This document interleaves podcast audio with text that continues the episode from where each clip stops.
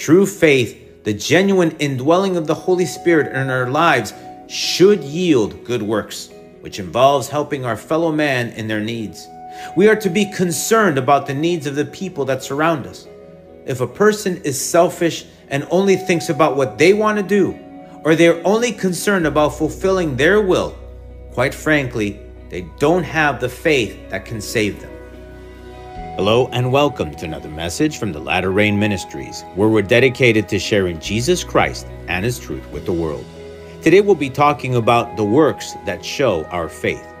Salvation is through God's grace based on faith on the Lord Jesus Christ. But God established that there must be good works as a result.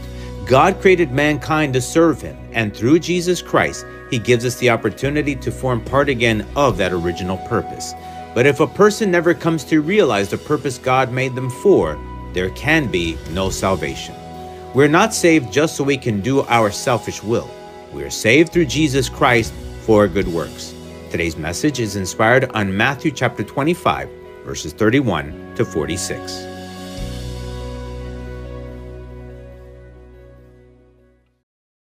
Let us pray.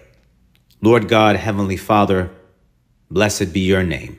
Hallowed and glorified be your name. Your kingdom come, Lord God. Your will be done on earth as it is done in heaven. Blessed are you, O Lord God, for your love, your grace, and your mercy, for the salvation that we can have through your Son, Jesus Christ. Heavenly Father, I pray, O God, that you please forgive my sins.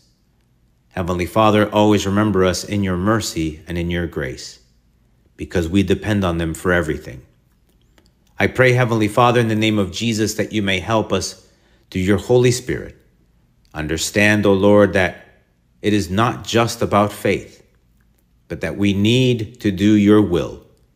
We need to look to do those things that bring you honor and glory.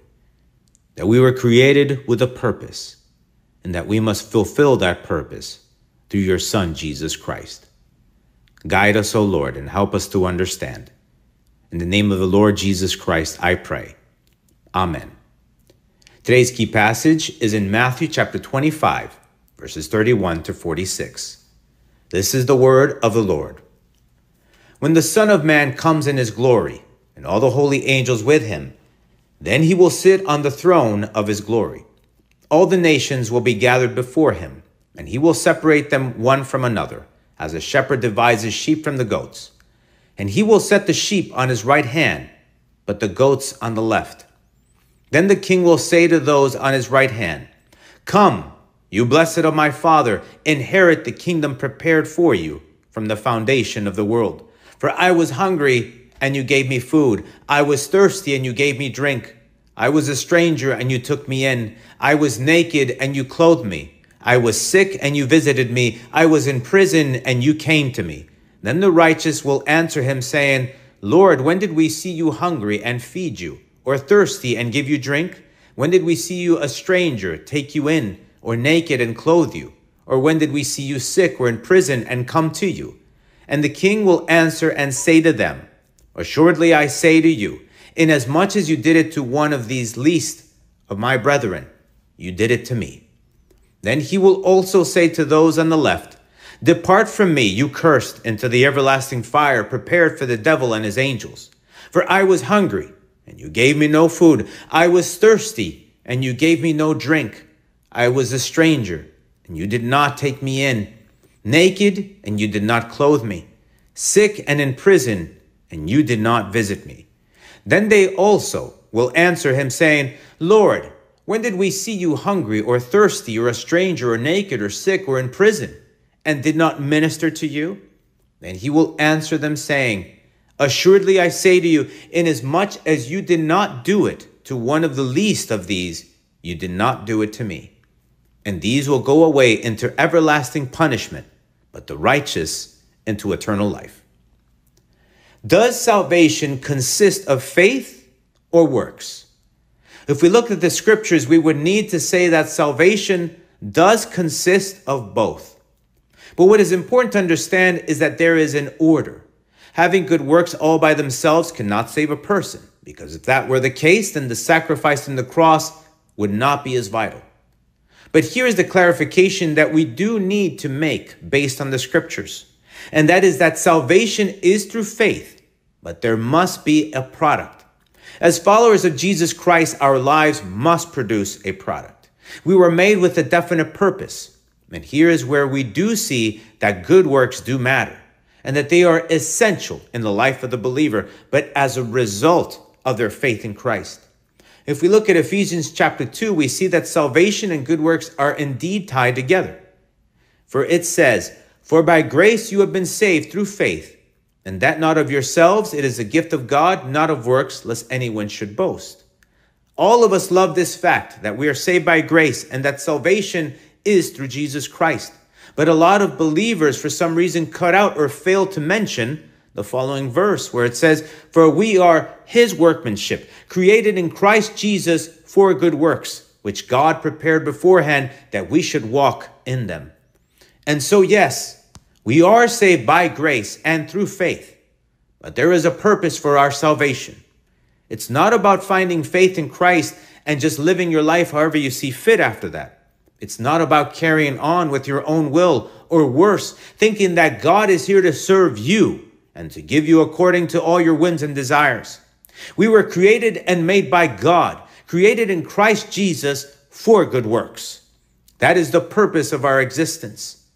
If you ever wanted to know the why you exist, this is it. This is the purpose of our existence.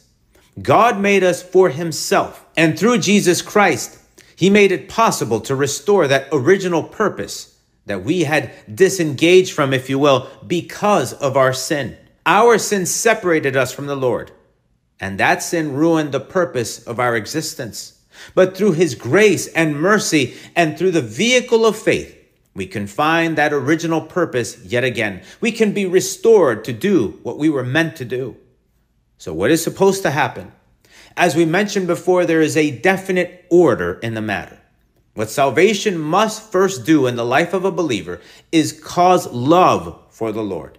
We need to remember that Christ didn't come to do away with the law, but to fulfill it.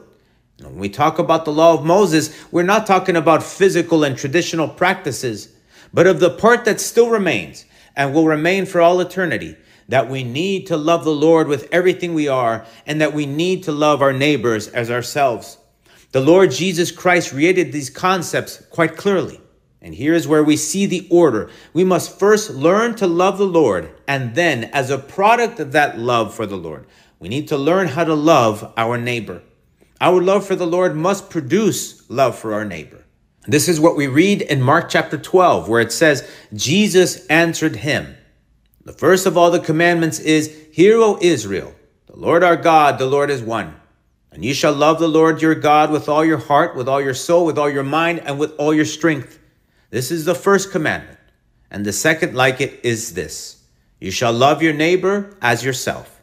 There is no other commandment greater than these. So you see, it is quite clear. There is a first commandment, and that first commandment must yield the second commandment as a product. Both are essential. They are necessary for salvation. Both need to be fulfilled. We just need to get the order right, founded on grace and faith. Now, who is our neighbor? The Lord explained quite well who our neighbor is. In Luke chapter 10, it tells us this And behold, a certain lawyer stood up and tested him, saying, Teacher, what shall I do to inherit eternal life? He said to him, What is written in the law? What is your reading of it? So he answered and said, You shall love the Lord your God with all your heart, with all your soul, with all your strength, and with all your mind, and your neighbor as yourself. And he said to him, You have answered rightly. Do this, and you will live. So you see, we need to do both of these commandments in order to inherit or have eternal life, in order to be saved. But let's continue looking at the explanation of who is our neighbor. So it continues saying, But he, the lawyer, wanting to justify himself, said to Jesus, And who is my neighbor? Then Jesus answered and said, A certain man went down from Jerusalem to Jericho, and fell among thieves who stripped him of his clothing, wounded him, and departed, leaving him half dead. Now by chance a certain priest came down that road, and when he saw him, he passed by on the other side. Likewise a Levite, when he arrived at the place, came and looked and passed by on the other side. But a certain Samaritan, as he journeyed, came where he was. And when he saw him, he had compassion. So he went to him and bandaged his wounds, pouring on oil and wine. And he set him on his animal, brought him to an inn, and took care of him. On the next day, when he departed, he took out two denarii, gave them to the innkeeper, and said to him, Take care of him, and whatever you more spend, when I come again, I will repay you. So, which of these three do you think was neighbor to him who fell among the thieves? And he said, He who showed mercy on him. Then Jesus said to him, Go and do likewise. And so, who is our true neighbor? The person that helps us in our moment of need without having any obligation to do so. And who is the prime example of that? The Lord Jesus Christ. God is our most excellent neighbor. God did things for us that no one else can do. And he did it without any kind of obligation. We need to remember that God does not owe us a thing. That is the nature and definition of the term grace. It's a gift. God does not owe us our existence, yet he wills it. God did not owe us the sacrifice of his only begotten son, yet he gave the Lord Jesus Christ to be a sacrifice for us so that we could have eternal life. And so we need to love the Lord with everything we are because of who he is and also because he is our neighbor. But we understand through this explanation also that we need to be a neighbor to those that are in dire need. The man that was robbed and left half dead needed help, and the Samaritan gave him that help. And we are to do the same because of our love to and for God and as a product of our faith. We are to help people in need. This is what we are taught through the word in James chapter 2, where it says, What does it profit, my brethren, if someone says he has faith but does not have works? Can faith save him? If a brother or sister is naked and destitute of daily food, and one of you says to them, Depart in peace, be warmed and filled, but you do not give them the things which are needed for the body, what does it profit? Thus also faith by itself, if it does not have works, is dead. But someone will say, You have faith, and I have works. Show me your faith without your works, and I will show you my faith by my works. You believe that there is one God. You do well. Even the demons believe and tremble. But do you want to know, a foolish man, that faith without works is dead? So you see, we are taught through the scriptures that true faith, the genuine indwelling of the Holy Spirit in our lives, should yield good works, which involves helping our fellow man in their needs. We are to be concerned about the needs of the people that surround us.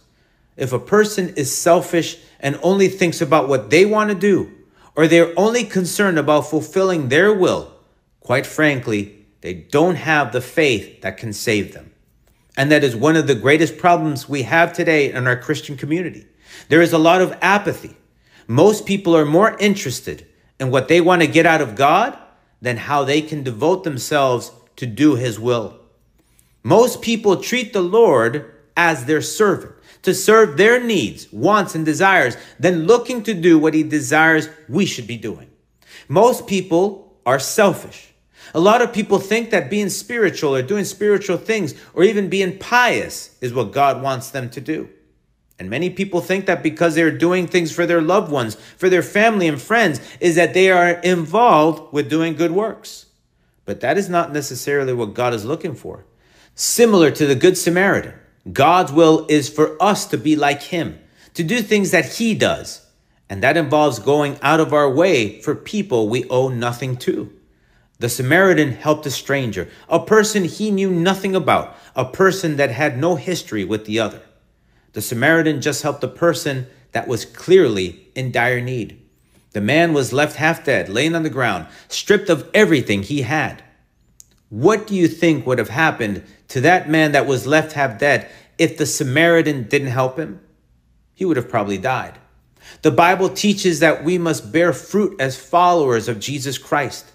And the fruit that the Bible talks about involves the fruit of the Spirit. In Galatians chapter 5, we see these fruits of the Spirit where it says, But the fruit of the Spirit is love, joy, peace, long suffering, kindness, goodness, faithfulness, gentleness, self control. Against such, there is no law. Now, are these things that someone just needs to say that they have them and that's it? The only way these things can be seen is through works. We need to show God and our neighbor that we love them through our works. True joy can only be expressed by sharing it with someone. Long suffering or patience can be exhibited by using it on someone or with someone, and so on. The fruit of the Spirit can only be visible through our actions. God wants to see action in our lives as a product of our faith. This is what James said again. But someone will say, You have faith and I have works. Show me your faith without your works, and I will show you my faith by my works. The Lord Jesus Christ made the challenge even greater, speaking in very human and mundane terms. He said that we should love our enemies. Now that's hard, right? He wants for us to help those people that have wronged us, that have done bad things to us. Look at what the Lord said in Matthew chapter 5. You have heard that it was said, You shall love your neighbor and hate your enemy. But I say to you, love your enemies, bless those who curse you, do good to those who hate you, and pray for those who spitefully use you and persecute you, that you may be sons of your Father in heaven, for he makes his sun rise on the evil and on the good, and sends rain on the just and on the unjust.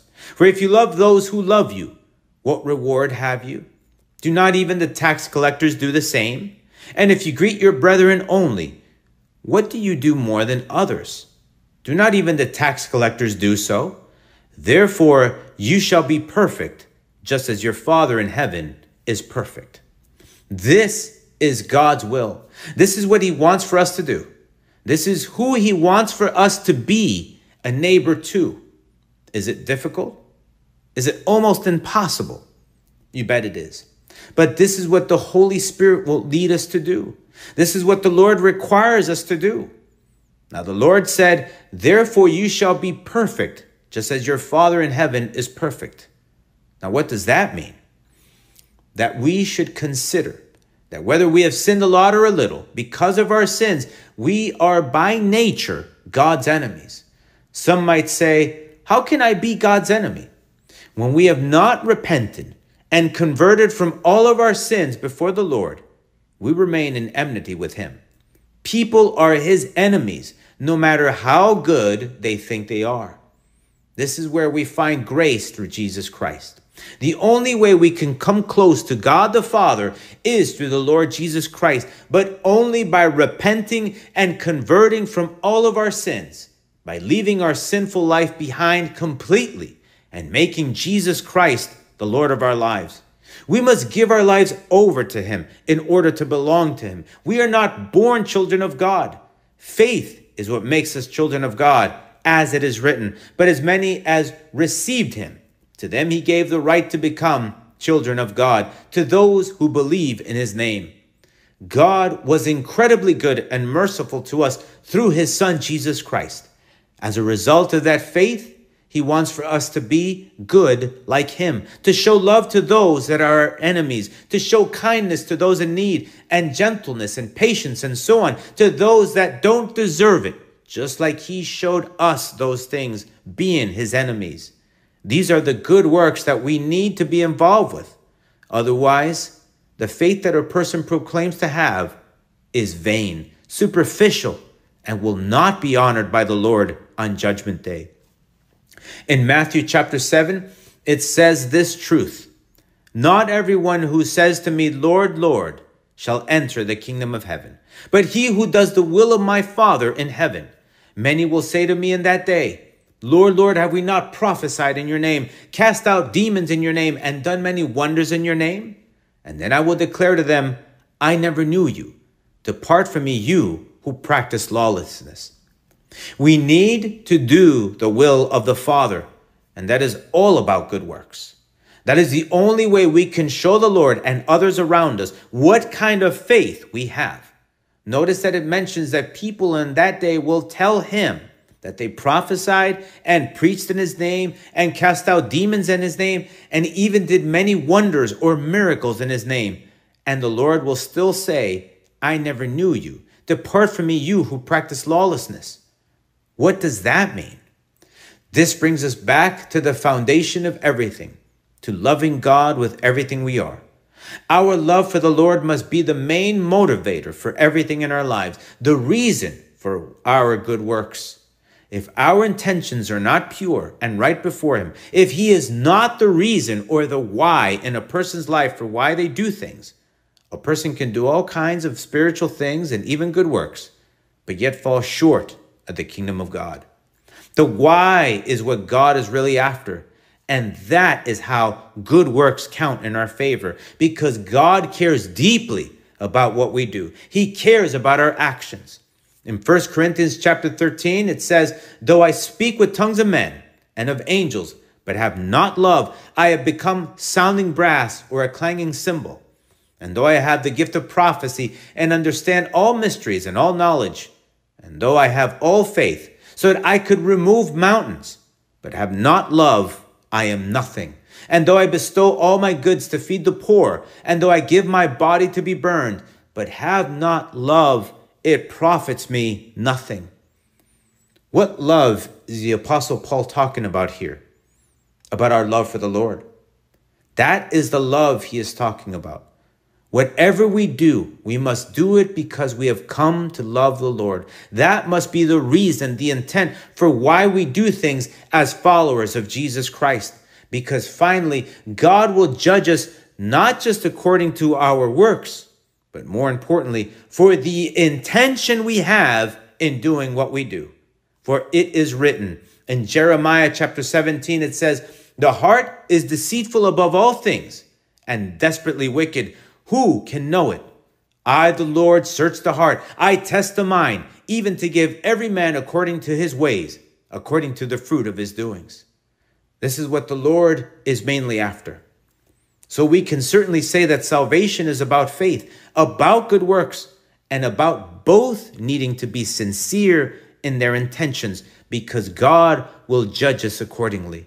True faith in Jesus Christ should produce the right intentions in a person's heart that will ultimately generate the good works that God is looking for us to do, for us to fulfill the purpose of our existence. If a person does not fulfill the purpose for why God made them in the first place through Jesus Christ, they will not be saved.